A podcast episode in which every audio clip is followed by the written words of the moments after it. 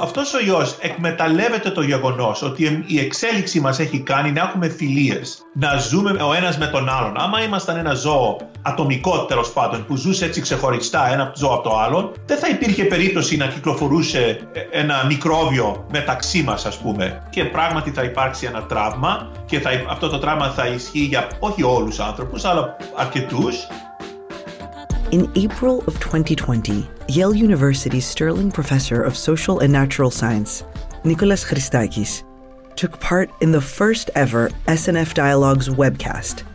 We called it Waiting to Connect, as the entire world waited to reconnect during the first coronavirus lockdown.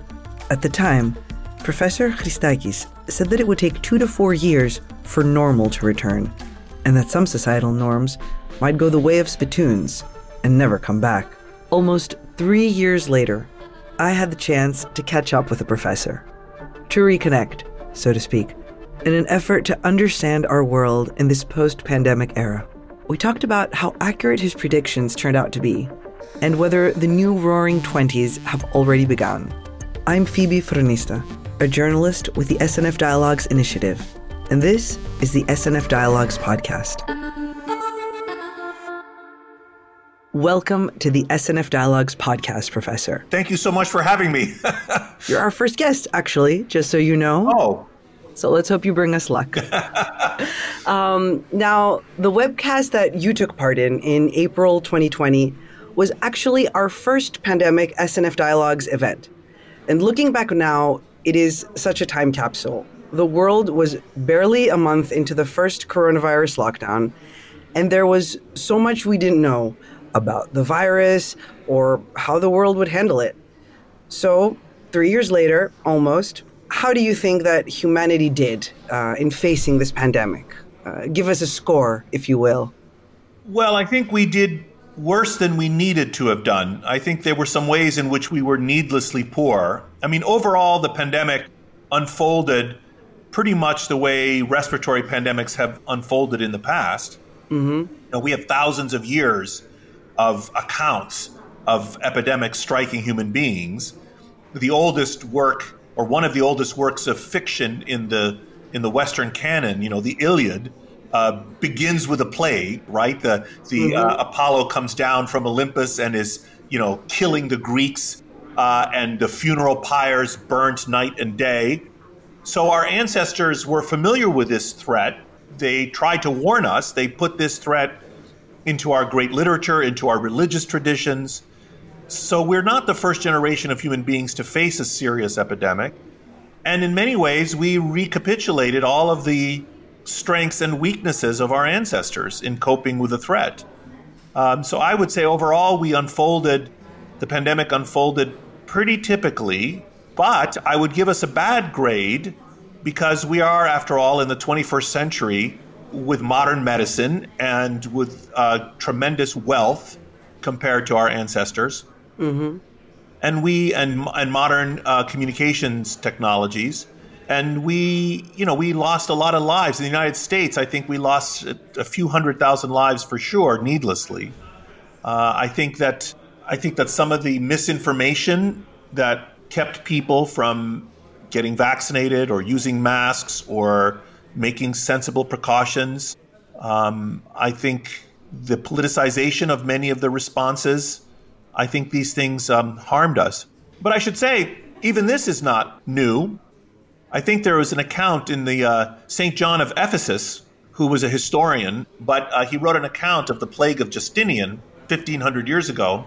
And um, he talked about how people were dying in the city and that uh, superstitions arose and rumors spread in the city uh, amongst the women in the city that if they went to the second floor of their houses and threw terracotta pots out of the windows onto the onto the street below so they would shatter that this would ward off the plague.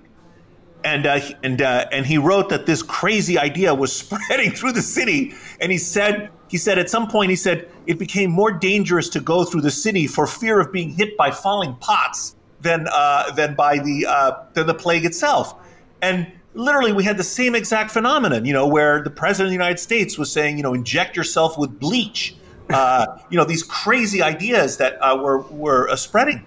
So you know, I'm speaking a lot in response to your question, but I guess what I would say is, is I don't think we did needlessly poorly, but we did pretty typically. We manifested all of the common traits that are seen during serious plagues and that have been seen in our species for thousands of years.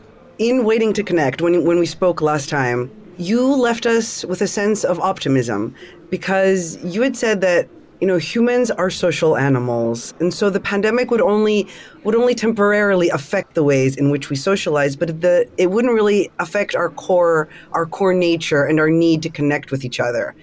Um, and that in fact maybe this global tragedy could even bring us closer what do you think now you know plagues lead to temporary modifications in human social interactions uh, but not permanent ones. And I mean, if they did, the previous plagues would have done that. Why now? You know, like we, we've gone through plagues before.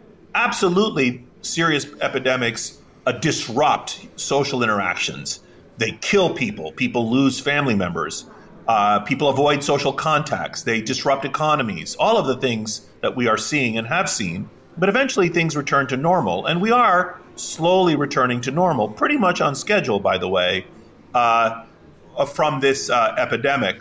The idea that plagues, actually, earlier I mentioned I, mentioned John of Ephesus, and I said he was Saint John of Ephesus. He was actually not a saint. He was just a, a, a, a priest and a historian. But there was another saint, Saint Cyprian, who uh, uh, observed long ago. I mean, this idea that plagues would, because they're a common threat, would unite us. You know, like all of us are suffering. This is also a very old idea. Uh, uh, Saint Cyprian uh, talked about this, how we would be united in fleshly equality. You know, since since you know we are all being killed by this plague. Uh, Pope Clement the Sixth, uh, during the Black Death in the 14th century or 15th century, I don't remember the precise dates, but all of them are in, in the book. He um, he observed at the time there was a lot of anti-Semitism uh, one of the things that happens during times of plague is, is that it's very common for human beings to try to blame other groups. So, uh, you know, uh, it, with COVID 19, you know, people were going to blame the Chinese or blame immigrants uh, or, uh, you know, uh, blame travelers. You know, somebody has to be blamed. During HIV, it was let's blame gay people or let's blame Haitians or let's, you know, or let's blame someone else. And, and of course, you know, one of the most common groups that has been blamed for all kinds of things forever and ever are the Jews. And during the Black Death, there was a tremendous rise in anti Semitism. Large numbers of people were, Jews were slaughtered, burnt alive, buried alive. It was just awful. Uh, but the Pope himself observed, he said, he said, many people are blaming the Jews for this plague, but the Jews are also dying. If, if they were responsible for the plague, you know, they should be put to death. But they're also dying, and it's very unlikely that they were responsible for this plague.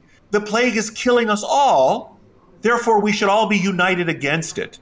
In other words, this idea, even the Pope, even in the face of anti Semitism, uh, this, this idea that we face a common enemy and therefore should be united is also a very old idea. And even here, though, I would say, both on a national and international scale, you know, I would have hoped for more from us in the 21st century. You know, I would have hoped we would have been better able to unite to face this threat. But as we saw, both domestically, there was a lot of division, mm-hmm. and internationally, many countries disagreed about what to do and had difficulties in cooperating um, in confronting the threat, unfortunately.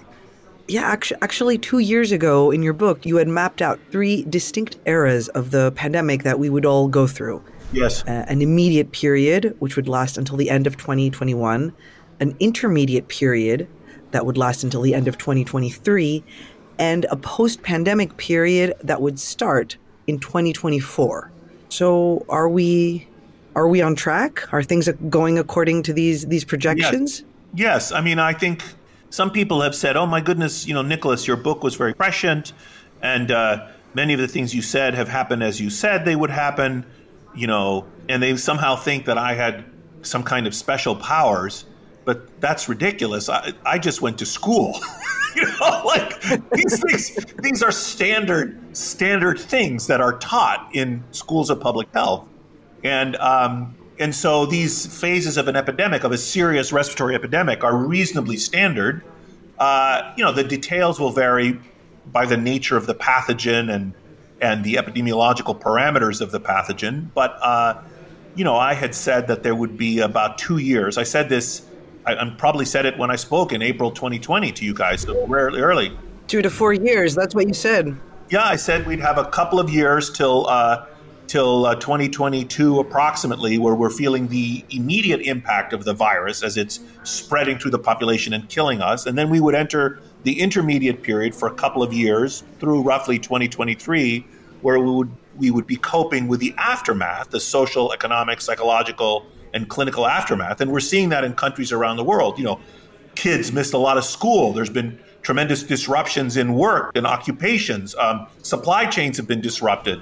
We are having economic disruptions because we borrowed a lot of money to cope with the plague, and so now we have inflation. Uh, you know, there are lots of. Uh, we're dealing with long COVID, so there's a clinical aftermath. All the you know millions of people are going to be disabled, have been disabled by this condition.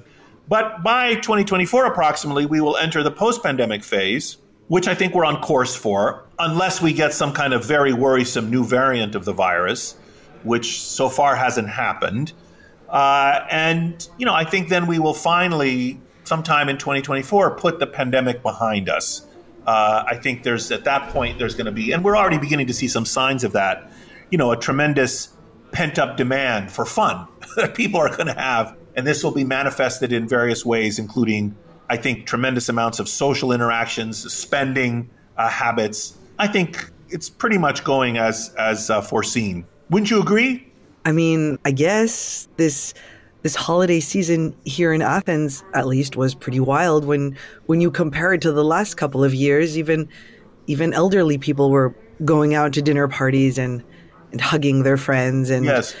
the city is packed with yes. tourists but on on the flip side yes. i guess the fear is the fear is still around we're just maybe ignoring it i don't know cuz you you had also said in, in waiting to connect that the pandemic would leave a trauma on our society.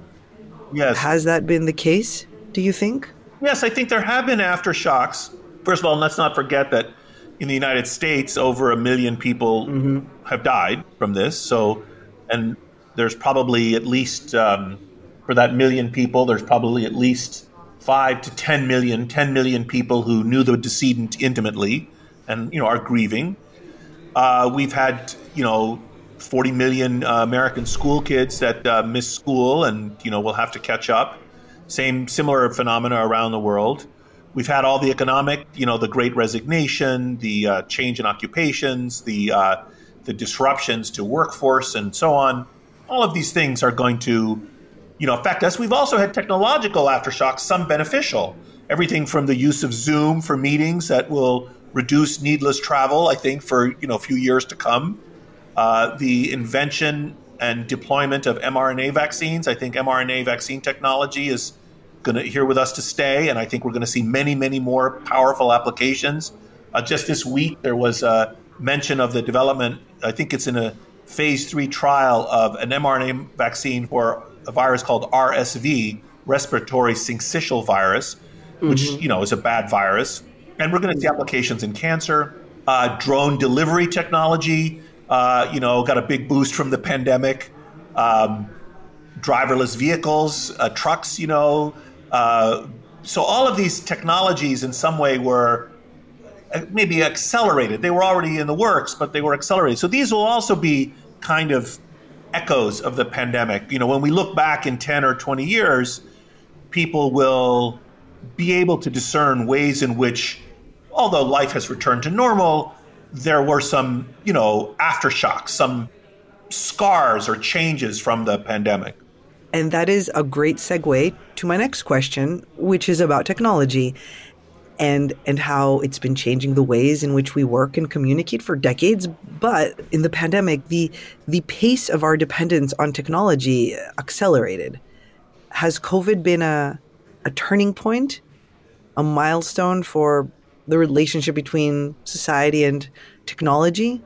Well, I don't know. I think, you know, one of the things that typically happens during plagues is uh, for example, people flee the cities and move to rural areas. And that happened in Greece, it happened in the United States, it happened everywhere around the world. Uh, in China, early on, rural villages, you know, were blocking the streets to keep urban residents from coming, you know, to the hinterlands. Um, but that, but but cities always come back, right? And they're already coming back. So we're seeing rents return to normal in Manhattan and so on. But there's some rejiggering. I mean, some employers are realizing they don't need as much square footage because they're willing to let workers work from home. Now, it's a little early to forecast whether the work from home movement, for instance, will be permanent. I think there will be aftershocks. I mean, I think it's going to. I think we're going to progressively return to face-to-face working, but uh, but not completely to where we were. There will be some classes of workers or some types of employers that, having been forced by the pandemic to do this experiment in working from home, uh, will keep that, and workers will also demand it. Uh, one of the things that happens for a very long aftershock of an epidemic is that it rejiggers the relationship between labor and capital. So uh, pandemics kill people. They lead to labor disruptions. Even though COVID 19 primarily killed the elderly, it still caused these disruptions, and they tend to, pandemics tend to empower labor uh, with respect to capital. And so we're seeing that around the world right now. We're seeing uh, unionization efforts, we're seeing rising demands for childcare, from working from home, from working conditions, uh, for compensation. Uh, so this is, I think, a worldwide, certainly in the rich countries, uh, phenomenon, and um, and so that you know that'll that'll be a sustained uh, impact. But again, eventually that'll return to normal. I think we we've seen with the globalization, you know, I think the pandemic has sort of reversed some of the globalization. We're seeing firms like Apple, for instance, say, you know, we were overly dependent on China for our supply chain. I think something like 99% of, I'm making up the number, I don't know the precise number, but some huge fraction of the percentage of the parts in an iPhone came from China. And, you know, when Chinese industry or shuts down, you know, Apple suffers. So they're moving some of their manufacturing back to the United States, to India. Uh, and you see this for, more broadly that um, countries are realizing that during an epidemic, it's risky to have critical supplies like drugs or um, essential products depend on a global supply chain that can that can shut down. And so you're you're seeing a, a, little bit of the unraveling of globalization, but I also don't think that'll be permanent because the arguments in favor of globalization are so compelling. The you know the uh, complementary economics, the kind of way in which the world is becoming more global, that I think eventually that too will undo. But that's going to be a longer you know, let's say a 10 year echo, not a one or two year echo. So some of these aftershocks you see, I think, will reverse sooner than others, and others will be more sustained. The way you describe this post pandemic period, it really it really does bring to mind how the roaring 20s changed so many norms and behaviors in society. Do you think that we can draw parallels to now? Are we going to have another roaring 20s? Well, I think, yes, I think, I mean, I, I said that at the beginning of the pandemic too. I said that come to 2024, we're going to have a roaring 20s of the 21st century, just like we had in the roaring 20s of the 20th century after the serious, the, the last most serious epidemic we had was the respiratory epidemic was in 1918 uh, influenza pandemic. So COVID 19 is the second worst respiratory pandemic we've had in 100 years. Uh, and and I, and now more was going on. hundred years ago, we had the World War One and so forth. But but yes, I think we will be seeing a bit of Roaring Twenties type behavior still. I think uh, you know in the middle and latter part of this decade, um, and I think it's understandable. I mean, people will have been pent up from the pandemic. They'll have been constrained. You're seeing that already. You know, travel is beginning to boom again. Uh, cruises are filling up. China, Chinese travel. I think I just read this week. I may have the numbers wrong. They're like 500,000 boarding border crossings a day or something. Just huge numbers of people are beginning to move again across the Chinese border back and forth. So, uh, yeah, I think I think all of these things. You mentioned earlier that Greece is seeing t- tremendous tourism. It's not last summer tourism. I think last summer in Greece was, correct me if I'm wrong, like the highest level ever or something, and um, and I think that's going to be sustained. So so yeah, I think I think we're going to have a bit of fun, uh, you know, s- starting and then culminating in a couple of years. Again, you leave us with optimism, but let me give you one last question that might not be that might not end on such an optimistic note. Um, you, men- you mentioned that you know it was hundred years since we had such a terrible global pandemic. Will there be a new pandemic uh, sooner, or later? What does the science indicate? Um, and are we better equipped to face it this time? Well, so I mean, I think respiratory pandemics come every 10 or 20 years. I mean, they're, they're like, they just happen all the time. I mean, most listeners were alive, most of the people listening to this were alive during the um, 2009 H1N1 pandemic, but nobody really remembers it because it was so mild. It didn't kill people. You know, tens of millions, hundreds of millions of people got infected, but very few, relatively few people died. So people don't really remember that. But that was the last serious global pandemic before this one, but it, uh, but it wasn't serious in the sense of mortality. So we get respiratory pandemics every 10 or 20 years, and there are records of this going back, I don't know, 300 years. We get serious ones every 50 to 100 years. The, the last serious one was in 1957. Prior to that was 1918. There's some evidence that uh, the interpandemic interval is shortening, that we are seeing more and more respiratory pandemics. And this may partly relate, believe it or not, to climate change, the other big global threat we are facing. Because with climate change, you find the reduction in the range of, um, of wild animals. You find migration of human beings and inroads by humans into the terrain of wild animals. And most new pathogens come from wild animals. Almost all of the serious epidemics we have are so called zoonotic infections. They come from wild animals. SARS CoV 2 came from bats. Uh, SARS 1 in 2003 came from bats. HIV came from monkeys. Uh, and so on and so forth. All of these serious epidemics come from wild animals. So we're seeing, because of climate change, increasing contact between humans and wild animals.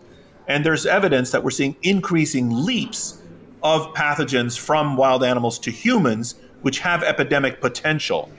This plus some other evidence suggests that we may see an, a rise in the frequency of respiratory pandemics, but it's very hmm. difficult to forecast because it's stochastic, it's sort of random. So some people think that the interpandemic interval is shortening from t- every 10 to 20 years to, let's say, every 5 to 10 years, and that the serious pandemic interval is shortening from every 50 to 100 years to every 20 to 30 years, but there's no way to know for sure. So my answer to your question is that we are unlikely to have another serious respiratory pandemic in the next few decades, but it could happen. And while I suspect we will cope with that, we'll forget all the lessons of the current one when the next one happens. Just like this one, we forgot all the lessons of the past ones. But one thing that will be different is that is that we'll have mRNA vaccines the next time. And I think that we'll be able to rapidly prototype effective vaccines, which uh, like they did for this pandemic, will um, help uh, reduce the toll of mortality and the duration of time we have to minimize social contact. So I think we're going to have hopefully a better information environment and hopefully a better technological environment the next time. Thank you so much for being here, Professor. Thank you, Phoebe. Thank you for having me. SNF Dialogues is an initiative created by the Stavros Niarchos Foundation. It is curated and moderated by Anna Kynthia Bousdoukou and is held through journalism nonprofit iMEdD. For more, visit snfdialogues.org.